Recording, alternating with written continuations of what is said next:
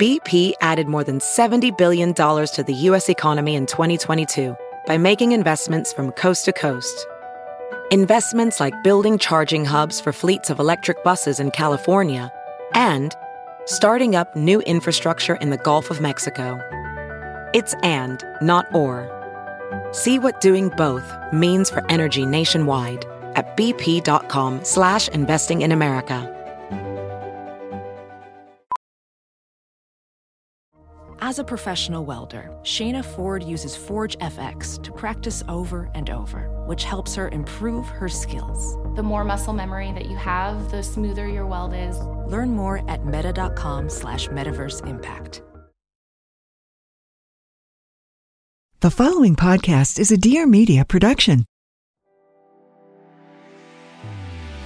Hey guys, welcome back to We Met at Acme. I'm so excited about this episode today. I'm here with Dr. Meaghan Rice, who is an amazing therapist that works with Talkspace. So, hey, Meaghan, how's it going? Fantastic. Thanks for having me. I'm so glad to be here. Thanks for coming on. There's so many questions that I have for you, so many questions that our listeners have for you. But to get started with a little bit of your background, how old are you and where are you from? How old am I? I'm going to be 37 this year in December. I was born and raised in Colorado. I am a military spouse though so we have like literally gone all over the world we just got back from france we currently live in tucson so hot all the time it's just now starting to cool down which is nice to embrace embrace the fall and the cooler weather, the pumpkins, all the things, the spices. And I have uh, grown into this couples counseling niche over time. And so I've been in the field now for about a decade in totality.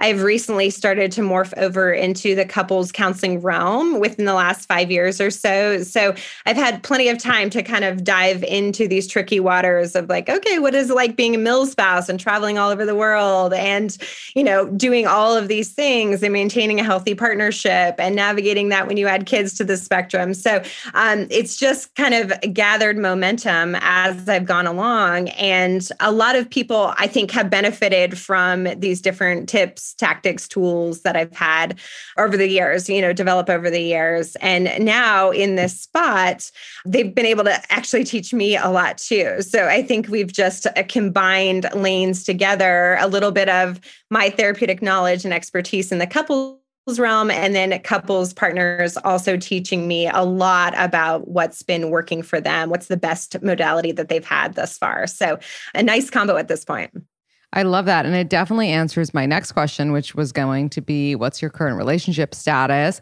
I have to ask because I don't think we've ever had a a military person or spouse on the podcast before. So did you know this going into your relationship?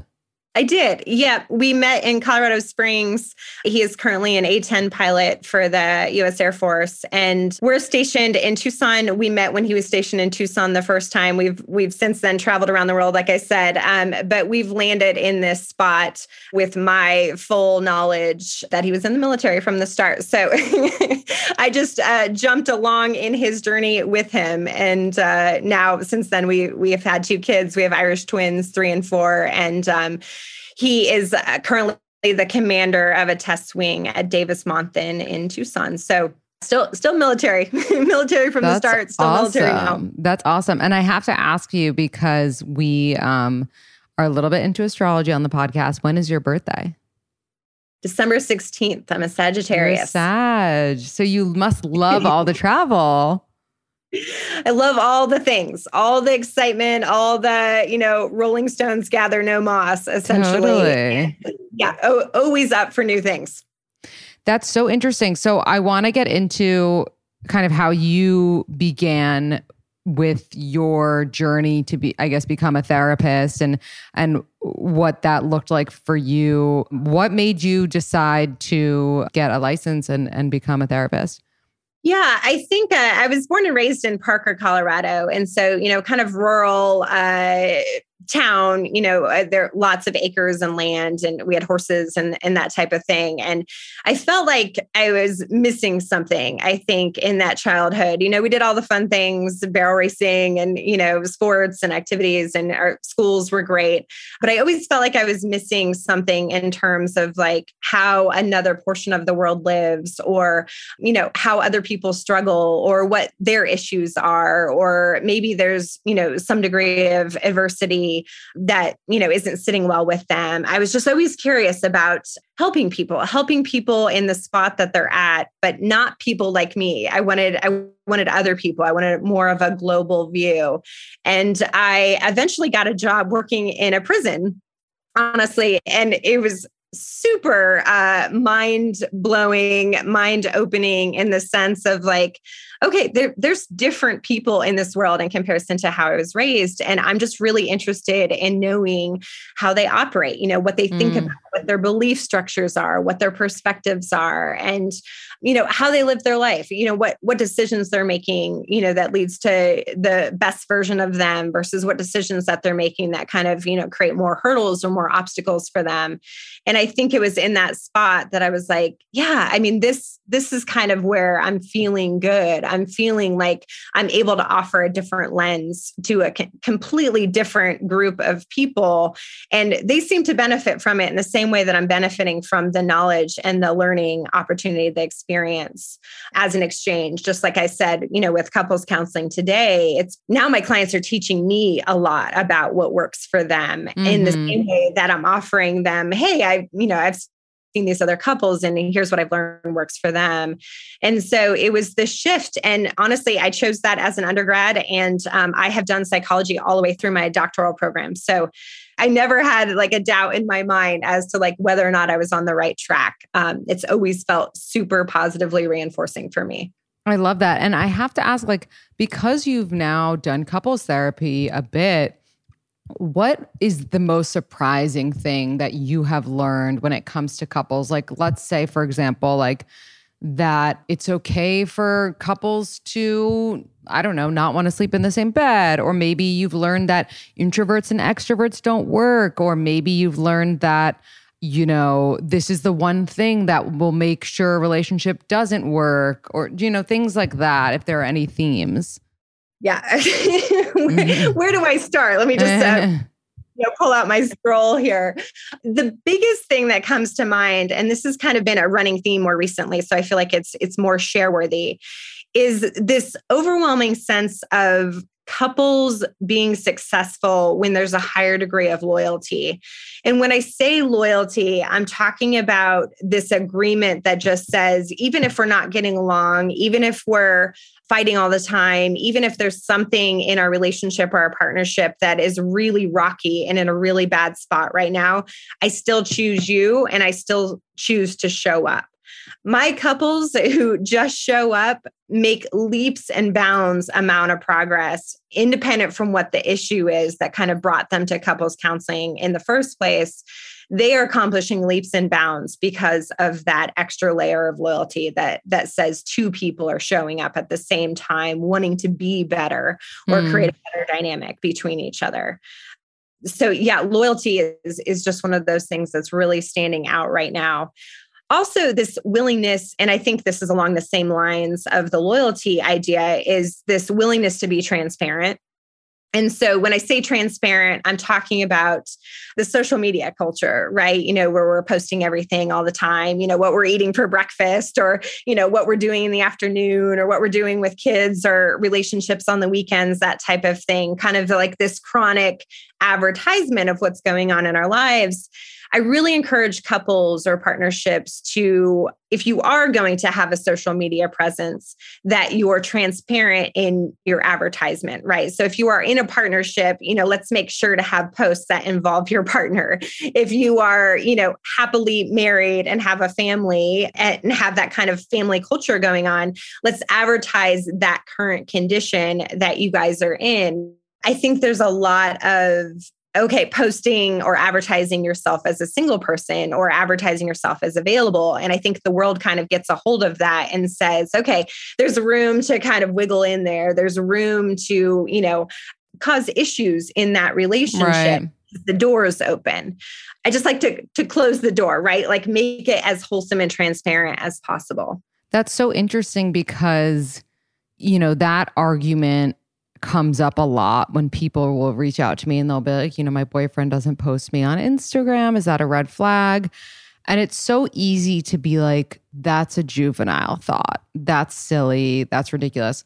But when you say it the way that you just said it, it's so like validating to all those people because it's like, it's not even like, why won't you post me? It's like, why won't you advertise what your life is actually like and and how that includes me? So it's really interesting that you say that. And I wonder, um, just like talking about Talkspace a little bit more because we've been working with Talkspace to support the podcast for a while. And I'm so grateful to have them as a partner. And it's like such an alignment because I, I all I do is talk about how everyone should go to therapy. But I'm curious on like how it actually works, right? Like, especially if you're a couple who's coming to you, like who communicates with you? Is it one person in the couple? Like, can you break down the process of it for us? certainly would love to yeah i think talkspace is the best thing that ever happened but you know obviously i'm biased mm-hmm. but so if you're a couple coming onto Talkspace, you can expect to have a room. And so one of the members of the partnership creates the room, and then the second member of the partnership joins the room. So you actually get a room together where both parties are invited, and you're encouraged to use the room as a client 24/7, right? So you can you can message in that room. Both partners can message in that room as much as often as they want to.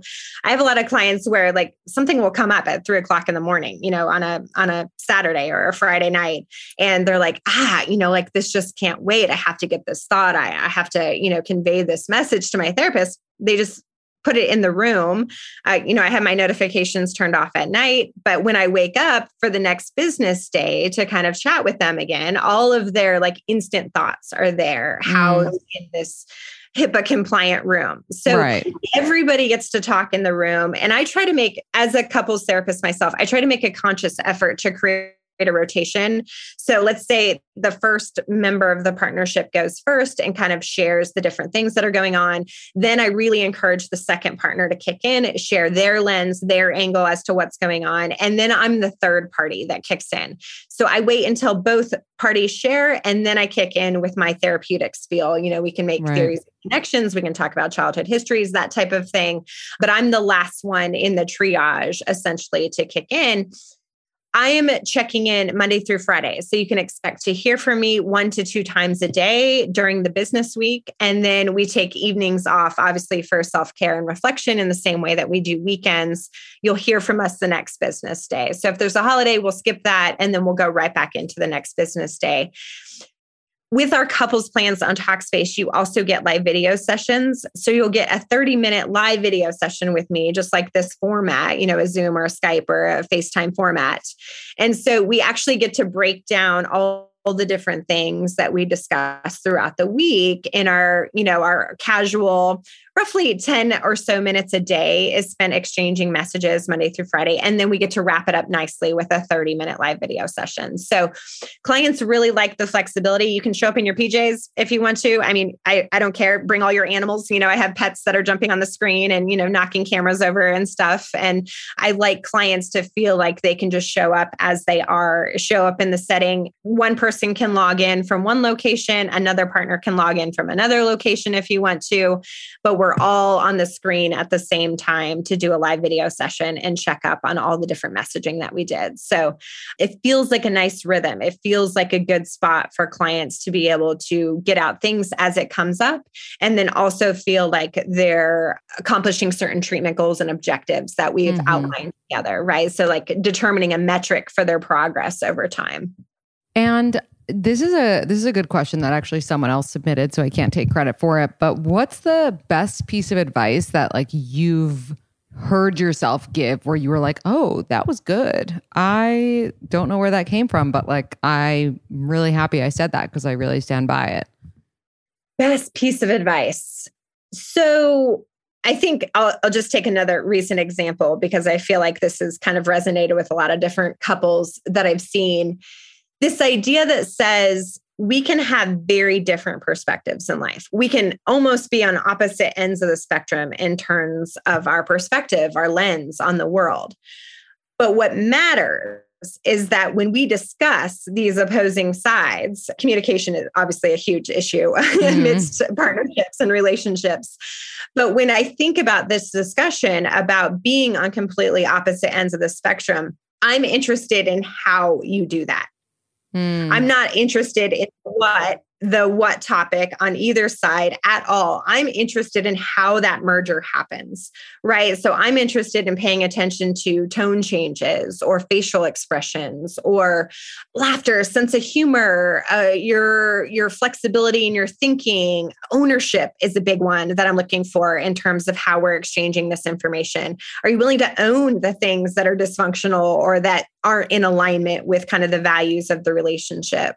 Are you willing to align with your partner? Can you say without a doubt, like, hey, I'm here in this moment having a really hard conversation with you where I don't agree with you at all, but I still choose you. I still choose you in our partnership and I love you and I care for you and I want to be here.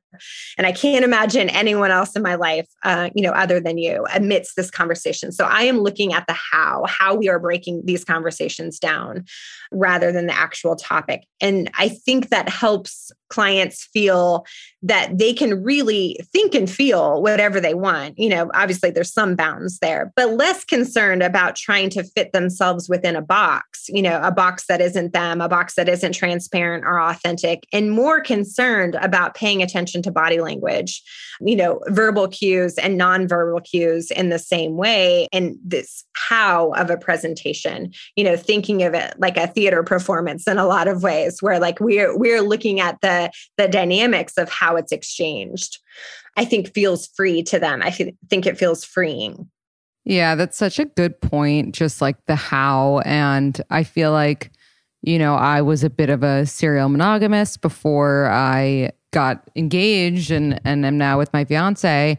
But the communication in all relationships like prior was very in the fighting aspect was always like so toxic and it was just it was bad fighting. And it's like now in this healthy good relationship that I'm in the fighting and I wish I wish I didn't say the word fighting. I wish there was a better word for it the arguing or like disagreeing right yeah. is done in such a tactful way that more so on his end obviously than mine. Um but that I'm that I'm like like like last night we had a fight and I and I spoke about this on on a previous episode. We're watching this this show that like, you know, everyone in the world is watching. It's called Squid Game. And you know, I'm the kind of person that I like to pause the show and tell you my theory or my prediction, right? And he likes to watch the whole show and then discuss. And like it sounds so juvenile and it just sounds dumb, but like it, it actually it's a bothersome situation, right? Because like I feel like I'm being like silenced and shushed and I want to express my opinions and thoughts. And he feels like he's annoyed because he wants to experience the show. And so it's like this, you know, actual, it becomes like this actual argument at the end of it. And I'm like, you know, I just don't feel like it's right, blah, blah, blah. And then at the end of our argument, I'm like, wow, like the one thing I know for sure is that we're both really good at like conveying our points, you know? And it's like, because neither of us like get nasty, it, there's not a win and lose. Like we're both like, like he expresses so clearly, you know, his side. And then I express so clearly my side and then all we can do is like hear each other. It's almost like you can't have a fight when you're both being so honest and expressive and open about how you feel. So I think that's a really, really good point that you make. It's like, it's all about the how in that way.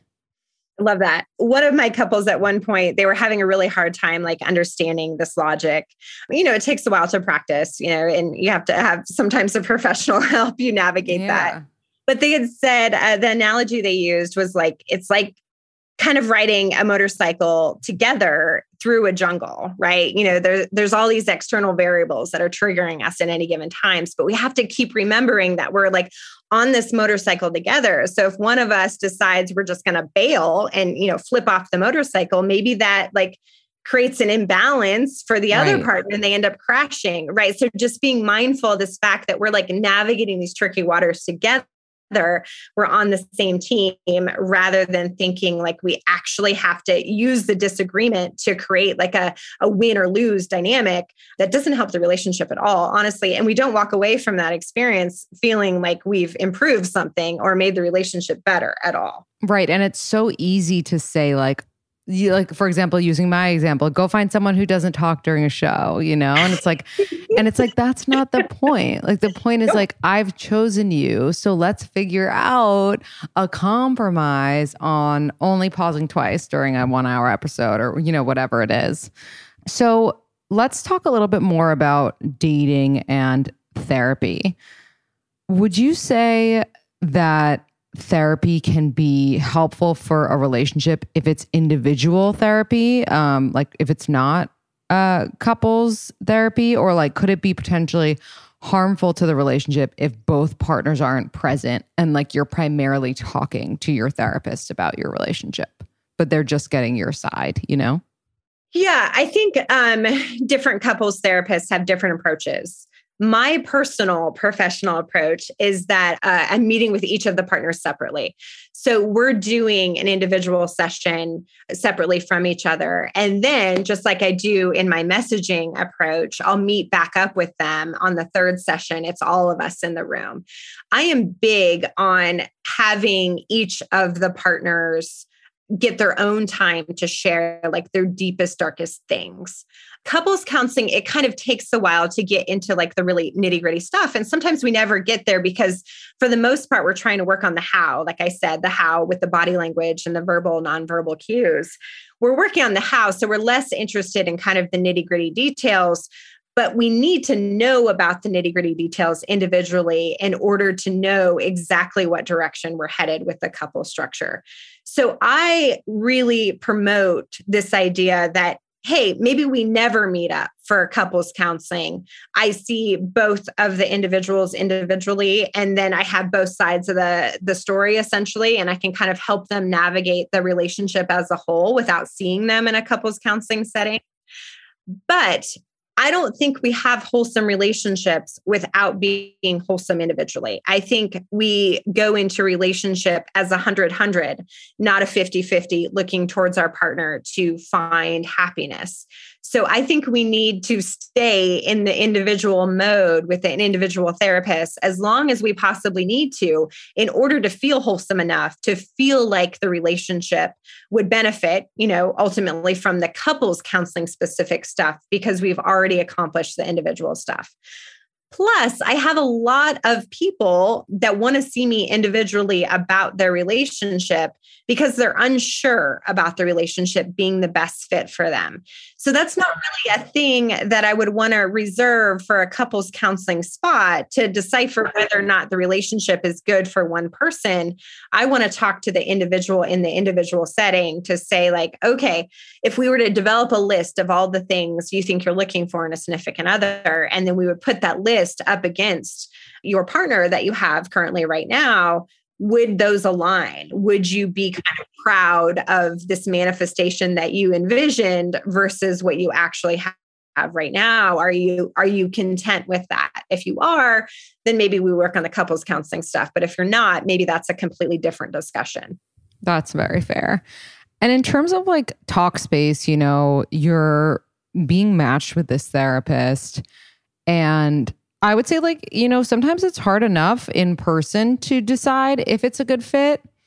I imagine if you're communicating like in technology, it's maybe even harder to know if it's a fit. Like, what are some signs or things to look out for if it's not a fit with your therapist versus like if it is a fit? Yeah, I think that's an amazing question luckily there's so many therapists on, on talkspace that you can choose from that you don't have to feel like the first therapist that you land on is the perfect fit for you right mm-hmm. so um, you, can, you can transfer therapists as much as you need to or as little as you want to depending on like the appropriateness of the fit so just throwing that out there as a you know sky is the limit in terms right. of that search what I tell clients to look for and what I hope they looked for when they land on me is someone who is within a similar life phase. Just because I think there's a pretty big disconnect between someone who's going through like the the younger kid zone, right? Going through, you know, family planning and having that family culture and that vibe and, and balancing younger kids. I think there's a very big difference between that therapist and the vibe they're going to have with their client in a similar life phase in comparison to someone, you know, maybe an amazing therapist, but maybe going through retirement, never had kids of their own, or never really had kind of like that family culture vibe of their own, and are feeling kind of removed from that stage of life. So it's not even like a, a particularly biased view at all. It's just, linking up with someone who can kind of relate to your experiences as you're going through them mm-hmm. rather than like trying to create a reflection on once was or maybe not having that all together. So i i do push for the similar life phase stuff. I also push for and this may seem silly uh, to put out as a requirement or something to look for even rather but a therapist that's willing to jump on board with the supportive piece so right out of the starting gates, I think we can get the vibe. And, and I can see this with other therapists. I, I spend a lot of time helping therapists on Talkspace as well as seeing clients. And so I can see this in other therapists where like there's some therapists that are quick to jump on board with that support supportive, empathetic. I'm here for you in whatever way you need me. I'm going to show up in my raw, transparent form. And I think there's other therapists that are a little bit more detached or a little bit more removed or a little bit more, I don't know, busy or distracted in that sort of way. But I think in order to build rapport, which is the most essential part of therapy across the board, we have to have someone in a therapeutic sense and a therapeutic dynamic that is able to meet us where we're at and sit with us as we kind of unpack this junk that that we're carrying. And all of us have junk, right? There, it's not specific to any any totally. type of person yeah, we all have our junk and we just need to have the spot that we can unpack it free of judgment, free of distraction, free of detachment, free of all these other things going on. Mm. Um, just a, a, therapist showing up in their form. And honestly, that goes back to, you know, what what to look for in terms of like couples and and guiding them in couples counseling is the the loyalty thing and the the showing up, the willingness to show up. Yeah, I definitely agree with you just in terms of like you know, something I've heard and definitely agree with is like find somebody that has what you want almost, right? Like, I don't know if I would do well with a therapist who like lives alone with three cats. Not that there's anything wrong with that, you know, but that's not necessarily what I strive towards. And if I had a therapist that had, you know, a large family and their own career, like that is very relatable to me because I'm like, oh, I want those things. And I always say, like, don't take advice from someone unless you admire their situation, right? Like, I think we we both know like the worst people to take advice from are like couples who you think should be divorced. Like don't take Love dating advice from a person whose relationship sucks. Like that's just not it's just it's not a good idea. And and it's just so interesting that like some people don't see that, but it's such a simple simple thing. And I think this is just this is more for people who are single and interested in therapy. Like I know the answer to this just from my own experience, but what would you say as a professional is like the benefit of understanding yourself and behavioral patterns. You know, what is essentially the benefit of having more self awareness as you're in the dating process to find the person that you want to be with ultimately? Yeah, I think of uh, my husband and I in our dynamic here uh, with the answer to this question.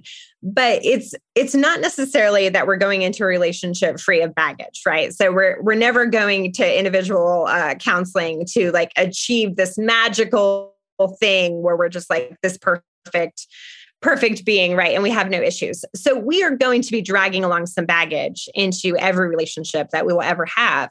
And it's less about whether or not we're going to be dragging baggage and more about how we're going to advertise our baggage when we get there. Right. There's plenty of couples that I've seen where they have baggage just like everyone else, but one or both parties in the couple structure are going into the relationship saying, like, I mean, that's not a problem for me, or, you know, I'm good, or um, there's kind of a lack of ownership all the way around. Mm. So the the baggage can't be unpacked. And it's not to say that we're trying to unload the baggage in the same way that we would unload on a therapist, but I think we have to unpack it enough to say, like, okay, here's my thing. I'm actively working on it. Here's the here's the things that I'm doing to kind of counteract the baggage that I have, but I just think it's important for you to know that this is like a me specific baggage thing rather than something that you need to personally absorb or something that I'm trying to intentionally put off on you as being your problem, right? Like, here is my ownership right out of the starting gates. And so I think about this dynamic with my husband, and I'm like, okay, so here's this thing I've got, right? You know, I've got like this funky funk building up. I'm prone to conspiracy theories. Conspiracy theories are like my jam, right? So I bring these conspiracy theories to my husband and I say, like, this has nothing to do with you. This is totally a me thing. All I need to do is like unload this thing. And I'm hoping for some support or feedback from you. And nine times out of 10, that's exactly what he does because I've been able to kind of offer that directive that says, you know, here's my self awareness. I'm going to show you what I've learned about myself along the way. And I'm also going to show you what I plan on doing with myself along the way to make up for the fact that I have these things. Much more well received than, yeah, I'm perfect and there's nothing wrong with me. And it's probably all of your fault. Totally. And much more you know, palpable than like the this is who I am and you either take it or leave it. And, you know, I can't tell you how many times I hear that when it comes to single friends of mine or, you know, people like it could, and it could be a problem that someone listening doesn't even realize is a problem. Like it could be that every date you go on, like you put them on a pedestal and you romanticize that they're your husband. And maybe that's what your problem is, you know, or, you never know until you do that deep dive into getting a little bit more self awareness. And I really believe that there's no one that's like too good, quote unquote, for therapy. You know, those are probably the people that that need it the most, I would say, because it is a tool, it's a resource, you know? And I just think it's amazing. I really do. And I feel like we've covered so, so much when it comes to therapy. I'm just going to ask you like a few, like two more questions that people had submitted. Someone asked, What are common deal breakers that you see that make people break up? Oof, common deal breakers. I'd say the biggest one, and this is right in alignment with everything else that we've been talking about today, but the lack of ownership the I'm going to go into every disagreement or every conflict or every moment of tension or every time I'm triggered or every time there's any sort of adversive thing going on in the world or with our relationship. And I am going to say, like, it's not my fault and it's not my problem. Mm. And I have no insight as to how we're going to get through this because like I don't play a role in this at all. You know, kind of like my my hands are washed of of this particular thing and you kind of deal with it. So it's the shifting, the shifting of blame onto our partners most times and we don't just see it usually within the partnerships we see it more global too like people who have the tendency to blame other people carry kind of like this victim chip, I think. And they have the tendency to do that with most people, right? So in their job, they're the victim. In their relationship, they're the victim. In the, the context of the world more globally, they're they're kind of the victim. So it's always the shifting and mm. never ownership or responsibility. Huge deal breaker. The worst. Yeah. And I don't think I need to go into necessarily like the obvious ones, you know, mm-hmm. uh, abusive dynamics. Obviously, abuse is defined in different ways through different people. Therapists can help us identify like what is truly abusive versus, you know, what just needs some some work or some some attention. One more deal breaker being sneaky and that's right in alignment with uh, you know this lack of transparency on yeah. social media in whatever way you're advertising the relationship so just kind of doing things that are questionable that leads to mm-hmm. our partners like wanting to get more in our business the more they get in our business the more they kind of like violate our privacy or our rights to kind of like be a little bit separate from them. Um, it just creates this volley back and forth of like, okay, the more secrets and the more, uh, you know, things that are questionable or the things that don't make any sense, the more a partner is going to intrude on our individual dynamic and create tension that way. You know, the the more we dive deep into there, the the less loyalty or genuineness or trust that we have in the relationship. Yeah, that's really helpful. What are the most common topics that men, and you can just say like two or three, that men come in to discuss? Lack of sex. mm. Nine times out of 10. Um, and, you know, sex is honestly a great metric too. So I think sex gets a bad rap for, you know, it being low in a lot of relationships, low intensity, low, low frequency, that type of thing. It's a great metric though, because a lot of my couples that are doing well have more sex than my mm. couples who are not doing well. But I think the, the lack of sex is a really good indication of kind of your relationship status as a whole. And most of the time, it's not like a medical thing. Most of the time, it's some sort of unmet emotional, intimate need that's obviously not being met on the the opposite partner's side and so the man is saying you know i'm i'm not getting sex but the the more global answer is okay both parties are feeling disconnected. The man is registering it as a sex problem. The female or you know the other partner in the relationship is registering it as an emotional disconnection problem. So same problems of disconnection but but two very different approaches. And by the way that's very very helpful and, I, and i'm sure a lot of people will benefit from that answer I guess we'll end on this note because I, I love the question. What's the single biggest thing that people should do to make themselves happier? So I have four categories and I've learned about these four categories through different like self-help books that I've read over over the years, pulling from Atomic Habits a lot of times. I absolutely love that book by James Clear.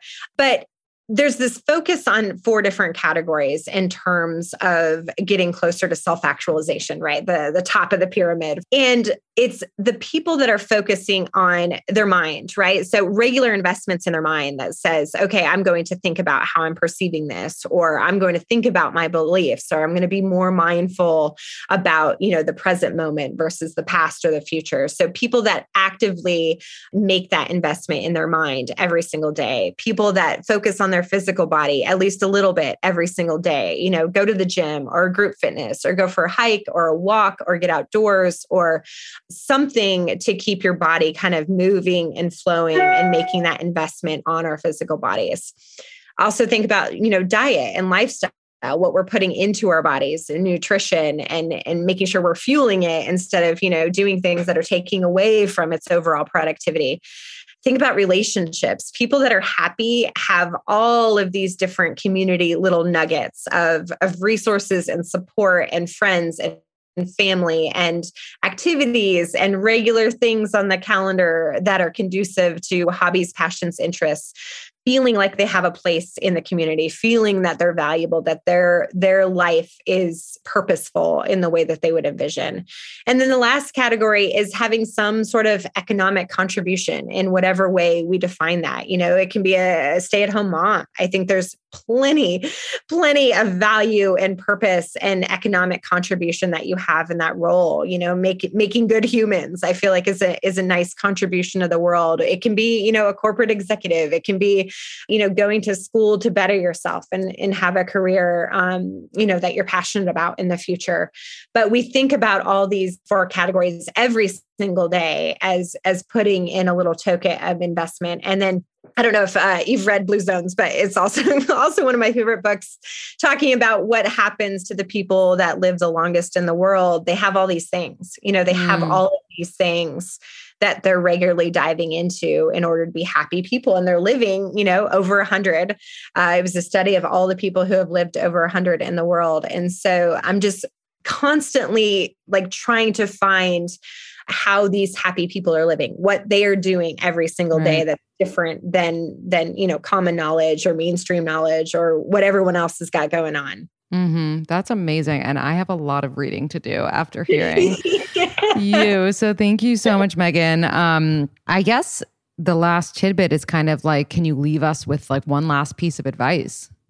Yeah, I think relationships are really hard, but all of us need them so there is no human being on the planet that can just like live in a cave by themselves without any sort of like intimate romantic flair of a connection mm. right? So we, we need each other in order to be these happy humans. Uh, the relationship category is one of the four for a reason we need to have the connection. So, my argument is that why can't we make that connection the best version of connection that we can, even if that means every single day gathering one new tidbit of something that we heard, you know, from a podcast or from a blog or from a journal or from our friends that care about us and love us some sort of little nugget that we can put towards this need for connection that we have in order to like create this most wholesome form of us individually that only overflows into the connections that we have with other people. So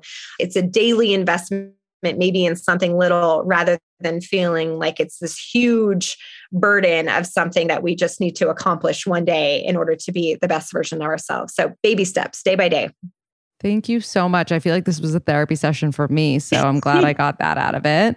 Everyone who is listening, you should start feeling better with just a single message and sign up for Talkspace at Talkspace.com, or you can download the app. And we have a code for you. It's Acme for $100 off your first month at Talkspace. So hopefully hearing this and hearing Meaghan's amazing advice will motivate you guys to go check it out. And thank you so much, Meaghan. We really appreciate having you on, and you're awesome. I'm so grateful. Thank you guys for having me, and best of luck sending uh, all kinds of positive therapy vibes your way. Thank you.